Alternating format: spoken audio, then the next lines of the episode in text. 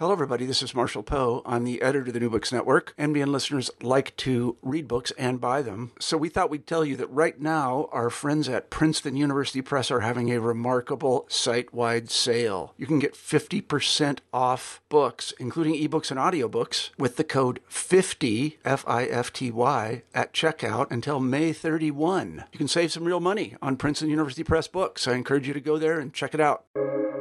Welcome to the New Books Network. Hello and welcome to New Books and Gender Studies, a podcast from the New Books Network. I'm Isabel Machado and I'll be your host for this episode. And today I have the pleasure of talking to Dr. Ellie D. Hernandez about Transmovimientos, Latinx queer migrations, bodies, and spaces. It was co authored with Eddie Francisco Alvarez Jr. and Magda Garcia and published by the University of Nebraska Press in 2021. Dr. Hernandez is an associate professor in the Department of Chicana O Studies at the University of California at Santa Barbara, where she teaches and writes extensively on Chicanx literature and culture, citizenship, transnational Chicana O and Latina O cultural production, and Latinx LGBTQ studies. She's also the author of Post Nationalism in Chicana O Literature and Culture and co author of The Unmaking of Latina O Citizenship Culture, Politics, and Aesthetics. Transmovimientos focuses on queer, trans, and gender nonconforming communities of immigrants and social dissidents who reflect on and write about diaspora and migratory movements while navigating geographical and embodied spaces across gendered and racialized contexts. It forms a nuanced conversation between scholarship and social activism that speaks in concrete ways about diasporic and migratory LGBTQ communities who suffer from immoral immigration policies and political discourses that produce untenable living situations. It just received the silver medal in the Best LGBTQ themed book category at the 2022 International Latino Book Prize. Ellie, welcome to New Books in Gender Studies and congratulations on the prize. Thank you so much, Isabel. That's a wonderful introduction. Yes, we are very pleased with our finalist book prize as well as the, the silver medal. Uh, we worked very, very hard on the book, so it was a, a, a, surprise for us, believe it or not. We were kind of surprised when we, in fact, were, were given the notification of being a finalist for the Latino International Book Award. And so we were quite excited and pleased and we shared it with the contributors of the of the book Transmovimientos and so we were very honored and pleased and excited at the same time. So we're we're we're, we're getting good buzz from the book and we continue to you know uh, push for more insights into what the book um, gives and provides the audiences and the readers it was a, a very well deserved uh, award. So, to get us started, this is a question I love to ask everybody that comes in um, to the podcast. Uh, that's something I'm particularly always curious about. Tell us the book's origin story, or how did Transmovimientos come about? It, it came about, um, it started with me. Um, uh, I've been at, you know, working with the publication of books for about I don't know, 15, 16, 17 years. So I had this idea and I'm, and I am from the U.S. Mexico border. I'm from Laredo, Texas, which is right on the border to Mexico. So I grew up in a kind of transnational uh, ambiente. We speak bilingually. We switch back and forth. We don't adhere to one culture or the other, and we sort of do our own thing. And so, in in terms of this particular book, Transmovimientos, I kept getting this this sort of push, this sort of um, inspiration, and the title came about. Transmovimientos uh, came about through me. You know, I, I kept thinking about this title, and then I would let it go. I would get the title back in my head and I would let it go and I go, I don't have time for this. and, and finally it just settled in and I go, I think I have to write this book or I have to put together a book on this. This was sort of like just very important. This was in 2015 that we put out the call for papers, um, the CFP. And so we put it out in like 2015 and people started contributing and and uh, throughout um, you know the summer th- throughout the winter and summer of 2015 and then of course we hit um, you know the following year we finally you know collect some of the essays and we start to organize the book and so forth and this is already 2016 and oh we we find out that you know by uh, by November of 2016 we find out that um, Trump has been elected president. So we were all kind of shocked and startled. And so we had to put the book on the down low because many people were concerned and upset and, and afraid uh, because of the topic that we, we were dealing with. I mean, after all, look at what we're working with. We're, we're working with immigrants, we're working with transgender, and we're working with Latinx populations, all of which were were um, targets by the Trump administration.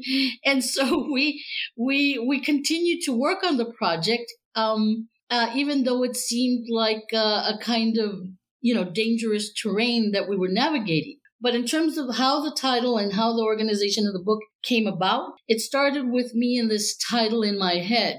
And so I tapped este Eddie Alvarez, uh, who was a graduate student and then graduated and got his first job uh, in, in New York, Eddie Alvarez does transgender studies, whereas I specialize a lot in um, transnational studies or national, you know, nationalism, post-nationalism, and transnationalism. So we were bringing the different component parts together. And I had, at the time, a research grant for a couple of thousand dollars, and I hired Magda Garcia. And when she started bringing in her component, her her sort of interest in direction and, and contribution, we said, well, you know, she has to be a co-editor for this book.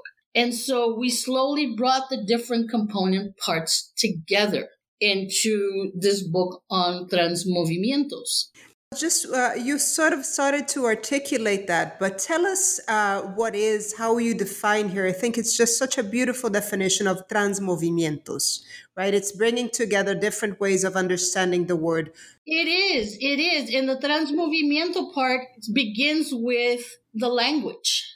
Like I mentioned, I'm from the border, and we just would speak English, we would just go back and forth, sin, you know, sin pensando, right? We would just do it. We didn't, we weren't conscious of the rules or the boundaries of language and nation. Okay. And so what I, in, in, in, in that sort of vein of thinking and that sort of philosophy of thinking, I go, why should we adhere to the rules of academia or of established academic thought when we can rewrite the rules? Why should we limit ourselves in thinking about trans? And what is that? What is that trans and how does it play out with us? And so everybody, all the co-editors have some kind of connection to the trans movimiento, whether as an immigrant, whether as a borderlands, whether as transgender, whether as, you know, non-binary and so forth. So basically, transmovimientos, if you really want to get into el sentido of the word, it, it is about not adhering to the rules. And so we believed and we, we practice this in the way we conceptualize the book, but we also believe that it originates from queer thought. queer, I mean, if you recall queer theory, it, it was all about breaking the rules, about like, nah, we're going to do whatever we want. It's like, why should I live in this miserable set of conditions?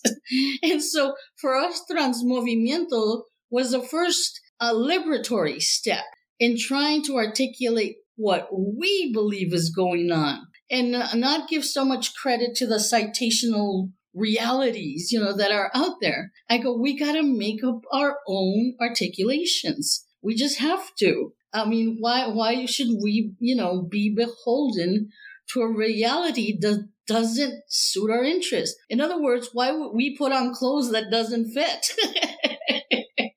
that doesn't work. And so that was the whole thinking of transmovimientos. But the real crux of it is to try to bring together this notion this major notion of being a transnational or immigrante uh, or somebody who's displaced and the notion of transgender. Okay. Uh, so we think of transgender as also a refusal, a kind of migratory effect from the gendered system refusing to live in that gendered system. So you you know you you pack up and you go somewhere else even if it's in your mind even if you play it out in your lived reality. That that the the previous home doesn't exist anymore. You become like an immigrante.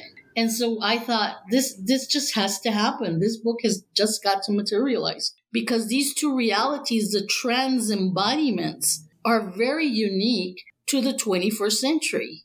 And so, what better way than to bring in young scholars who want to talk about this, who want to sort of, you know, uh, define their reality? And so that was the thinking behind it. At first, it was just this pesky little word that was that was gnawing at me, and then the next thing I know is like it's starting to grow and evolve and develop and conceptualized into a 21st century model of Latinx uh, thinking, philosophies, cultural logics, and so forth. So that was the aim. That was sort of the direction that we took with it. But más que nada is that we we trusted our instincts. We trusted the inspiration that we were getting, and we trusted uh, the young scholars to to step up and create something that is representative of the reality. But it was very difficult to do within the the larger part, the greater the greater part of the Trump administration. We're trying to do this book, and it's like every every day in the news there's something horrible going on, and so we were able to traverse all these different difficulties along the way, and uh, I think we did we, we did well considering all the different uh, challenges that were ahead of us. And this uh, rebellion against very stale academic norms I know. can already be seen in, in your collection, right? The selection of the text. The other trends, important trends here is transdisciplinary, right? Right, right, right. A very rich and an important collection of texts that you put here in conversation. And the chapters range from performance analysis to ethnographic pieces to poetic personal essays. So, how did you decide on uh, which pieces to include? Um, uh, how, tell me a little bit more about that process. Well, that process involved, again, the call for papers, and we received quite a bit of, of, of, of interest. We received about maybe 25, 30 submissions that were solid. There were some submissions that were just um, promises, but they never uh, actually, you know, gave us uh, an essay. So we we actually poured through about twenty five or thirty uh, solid selections, and some were some were kind of professional looking. They were wonderful, but they were more policy oriented, like for border studies, and didn't really deal with the trans the sort of nuances of being queer and transnational at the same time. So we we try to define it according to the, the goals of the book that we wanted to address both, both the transnational or migratory, uh, the Latinx for sure, and of course, uh, the trans element, the transgender or the trans transmigration and so forth. So we wanted something along both those lines, not exclusively, you know, traditional political science type of uh, policy papers. No, we wanted more the, the human element, the, the substance of, of being uh, a human in this reality of this. What does the transnational mean? Not, not in terms of an economic analysis, but what does the transnational and the transgender mean in terms of the human element? How do people articulate uh, their their sense of their sense of place in this?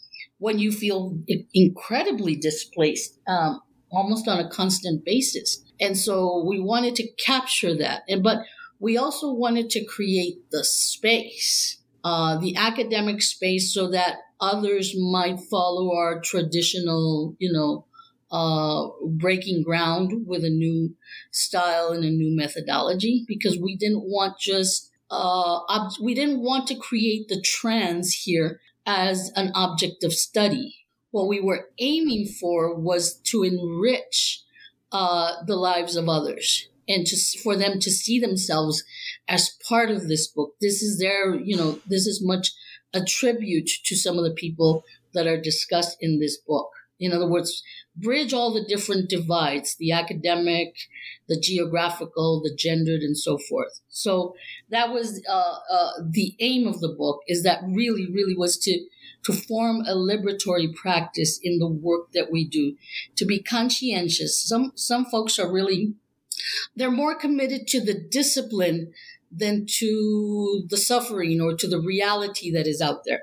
And we just said, nah, uh, uh, we're not going to do that. We're going to commit to what's out there. And, and that's what drove, uh, the selection of the, of the pieces. We wanted insight. We wanted sensitivity. We wanted, uh, we wanted a regard for the culture, regard for the people that we're, we're talking about and so forth. So that's what made it through the list ultimately. Yes, and um, speaking uh, about this commitment, right? You describe the book as a critical anthology that forms a nuanced conversation between scholarship and social activism. So I wanted you to uh, talk a bit more about this, the critical and critical anthology. And was this, you know, the, the plan from the start? I, I believe it is, right, from what you've been telling me. And this, uh, this combination, right, of theory theory and analysis with embodied knowledge that's so uh, strong in the book? We had to, you know, uh, definitely go the route of, of a critical um, approach, meaning some some. And by by critical approach, I mean that we approach things with uh, a critical eye towards the existing social policy, which wasn't hard to do. Uh, because it was just, you know, horrific what was going on the last few years. Uh, but we also wanted to create a critical space so that others may follow. In other words, we wanted to create uh, what I call our pavers uh, for future scholarship. So, in order to do that, you have to have a critical academic uh, foundation and lens. And so, I wasn't sure if I would, you know, we would be able to find 10, 12, 15 scholars in, in this area. We were breaking ground in this new field in this new arrangement. And so, um, fortunately and interestingly, uh, the junior scholars are the ones who stepped up. The graduate students and the junior people. I, I'm, you know, I, I, just to put it in perspective, there's about there's uh, ten essays in the in the collection, and at the time of submission, and at the time that people were were sending their materials over to us, uh, eight out of the 10 people there, or should I say uh, 11, because uh, there's uh, one, one essay that has multiple authors. Uh, there was about um, nine people out of the 11 who were either graduate students or junior professors. That's great. And that's pretty amazing. Yeah, it's pretty amazing it's only two people were, were on at the senior level, and that was uh, Carlos Decena and and uh, Anita Revilla Tijerina, and um, and so that just to put in perspective, some uh, many of them were still graduate students trying to finish up their dissertations, and so they stepped up and really saw the opening. They saw they saw what I was seeing. They they sort of felt and were already writing it but it's one thing to sort of write a la brava academically. It's another thing to find your community. Okay. So some of these young scholars were finding their community for the first time. Mind you, we didn't have a conference. We didn't have a call for paper and a gathering and all that. This was in the middle of COVID. So we just had to do it in the only way we could. We just did it a la brava. We just went for it. And so we everybody just trusted everything that was happening. And so the young scholars were like, well, heck, I got to get my work out. So they did. And so uh, it's these young scholars that are driving this book. And then check this out. Check this out. So, so we have all these junior graduate student, you know, uh, professors and so forth. Um, And then they find out they won this major book award on their first publication ever. And so that became really, really wonderful. So I was very happy for them. Yes. And so when you asked me, like, you know, what was the direction of the book, it wasn't about me. It wasn't about, you know, the field. It was about them. You know, they, they, they stepped up. They, they showed up. They, they showed their style. They showed their grace. They showed their scholarship. And, and for them to win an award, they are just beside themselves. They were just crazy bouncing off the walls. They were like in disbelief that on their first publication ever, they're part of a major uh, uh, book prize in, in, in the collection of stories. Can you believe that? The other thing that uh, uh, for me, what this book brings is just the power of stories, but also this responsibility in telling stories. That I kept thinking about this uh, uh, with each chapter. The authors here are often part of the stories and the movements that they're covering but most of the chapters rely also on testimonials, either personal or someone else's testimonials. So, talk a bit about the importance of carefully listening to and documenting the stories of people who are experiencing intersectional axis of marginalization. Well, this is where my literary uh, background comes in because as I teach about testimonial. Oh, rather, I teach about the power of testimonial in Latino, Latin American literature uh, it's it's that witnessing aspect that is so critical. In other words, so these stories are written in such a way that they become powerful because they become testimony for the witnessing of others to participate in the collective experience of grief, of sorrow, of, of alienation, of tristeza. So even though there seems to be a lot of of distress happening, we also see it as an opportunity to create a collective that consumes all of this distress. In other words, the collective sort of begins to shape uh, the literary uh, or the testimonial aspect, and you begin to see people actually finding a sense of place, a sense of reason, a sense of uh, belonging that otherwise may not have been there and that this is where you you can create um, power in the, the, the community. So does you know so this collective of writers uh, for this book have gone on to share in their different communities uh, the stories. They share these stories with their collectives. For example, Bambi Salcedo, she's you know a powerful contributor in, in the way she works with the activism in in uh, este, her comunidad in Los Angeles. And so that comes across both in her storytelling, but also in her testimony and in her her ability to witness and share for and speak for the community. These are leaders right now. So these are leaders who are are beginning to you know shape their discourse for the next uh, few decades. So it's that power of, of voice uh, that that defies, you know, their uh, that defies uh, the the terms of their existence, and for that, it's like even becomes more amazing that each story becomes a powerful little tool for each community member to to work with and, and find and use and and and um, bring back to the community. So I think it's it's inspiring especially the way the, the testimonial works in Latin American literature.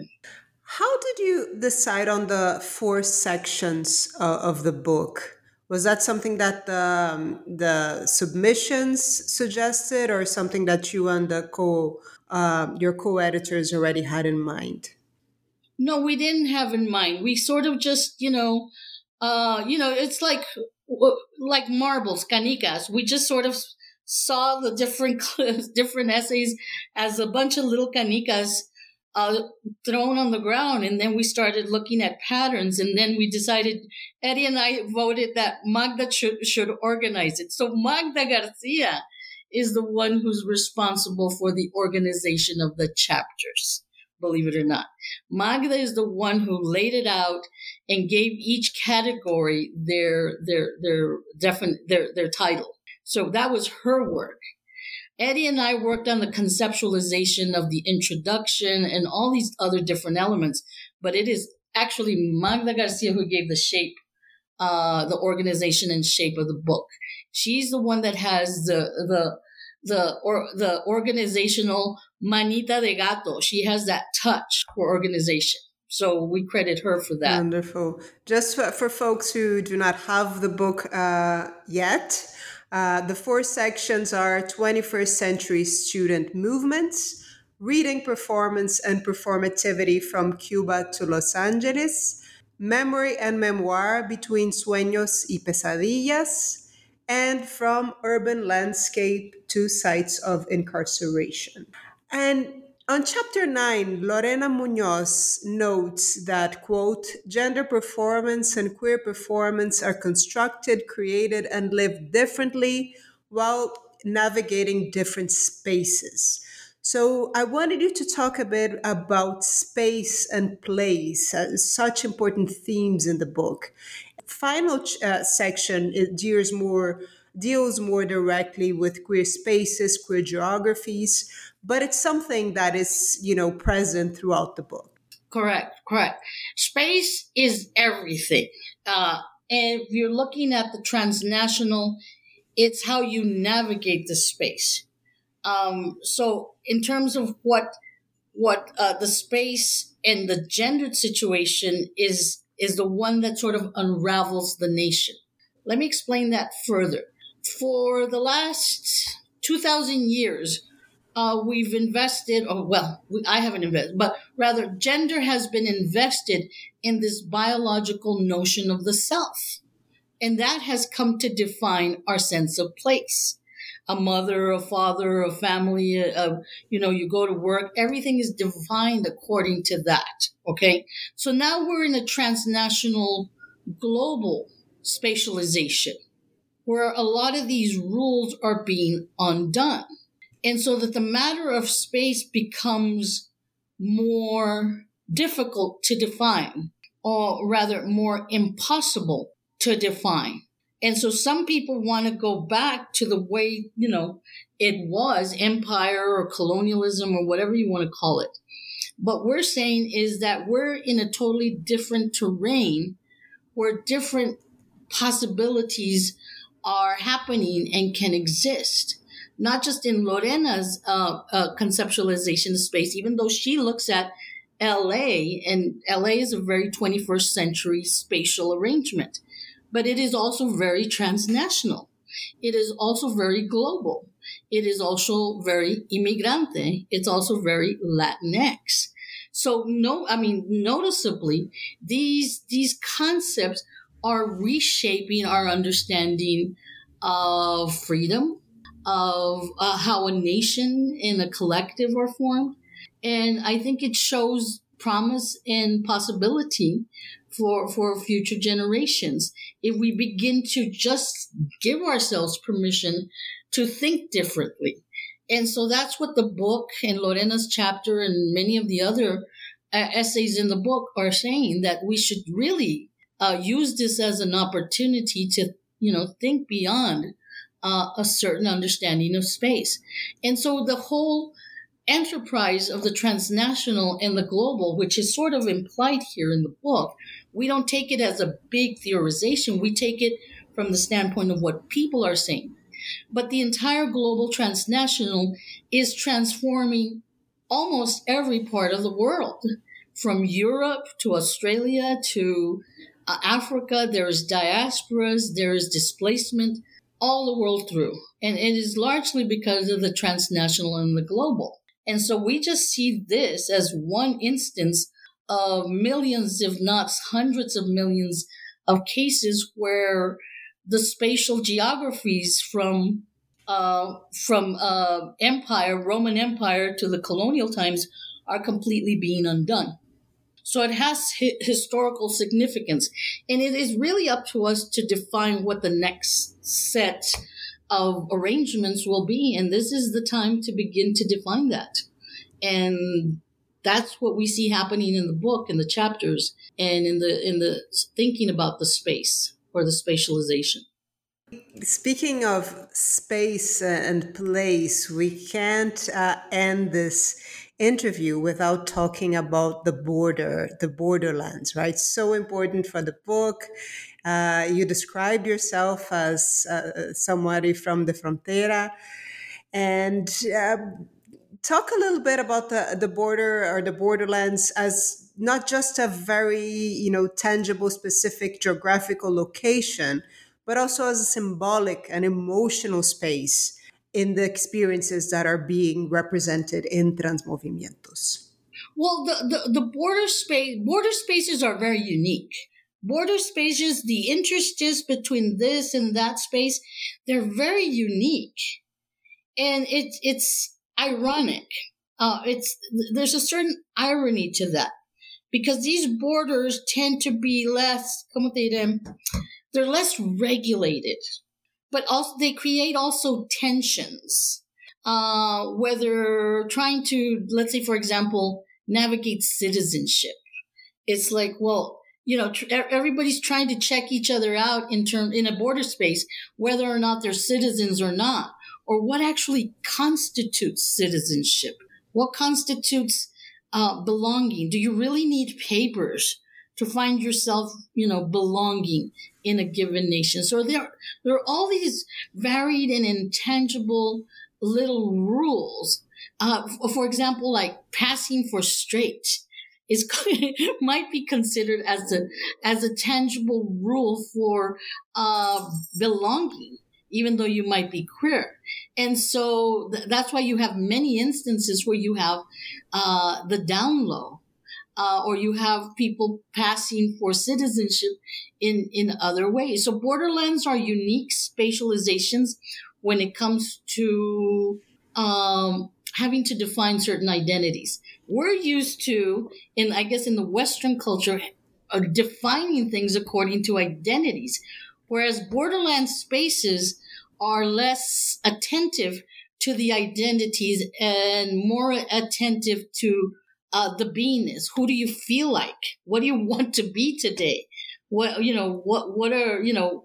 What can you traverse? So there's not an uh, growing up in the border. I know for a fact that people did not recognize borders or boundaries in the same way, and so much more was possible with that or because of that.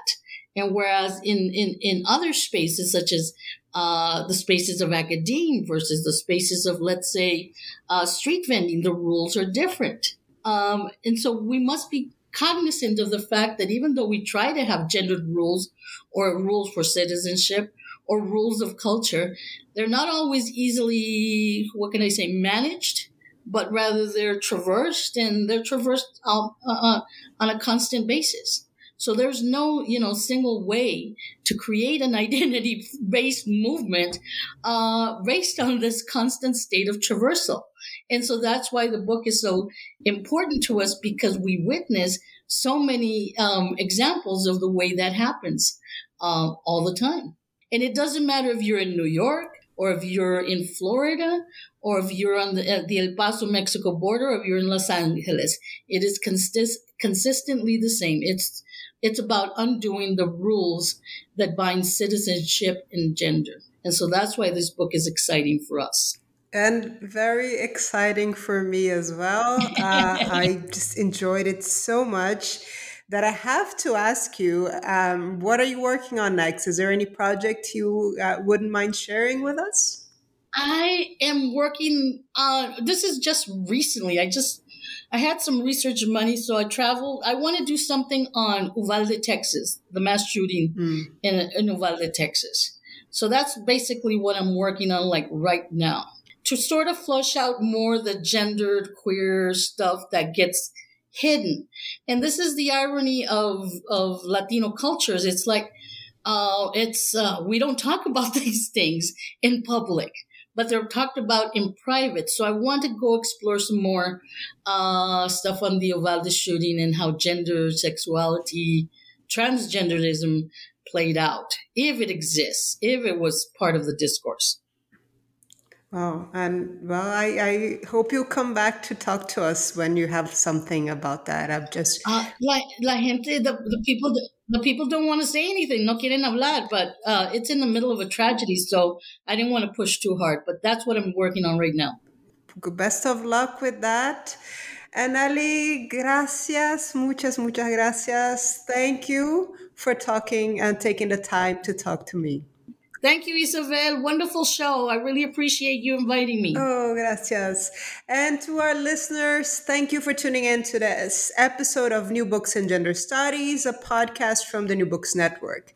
I just spoke with Dr. Ellie D. Hernandez about Transmovimientos, Latinx queer migrations, bodies, and spaces, co authored with Eddy Francisco Alvarez Jr and Magda Garcia, and published by the University of Nebraska Press in 2021. I'm Isabel Machado, and until next time.